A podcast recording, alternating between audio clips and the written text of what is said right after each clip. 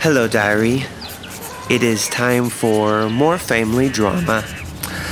Turns out my son Japheth and his interesting wife Ada and her, let us call it a bold personality, have basically decided that they are the quote unquote leaders of the ark. Because apparently, I, as they say, do not delegate properly.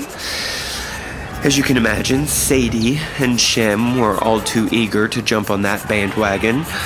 But uh, let's put it this way in all of my 600 years on this earth, at least the earth as it used to be, because now it's being destroyed by water, um, I've never been so disrespected. XOXO, Noah.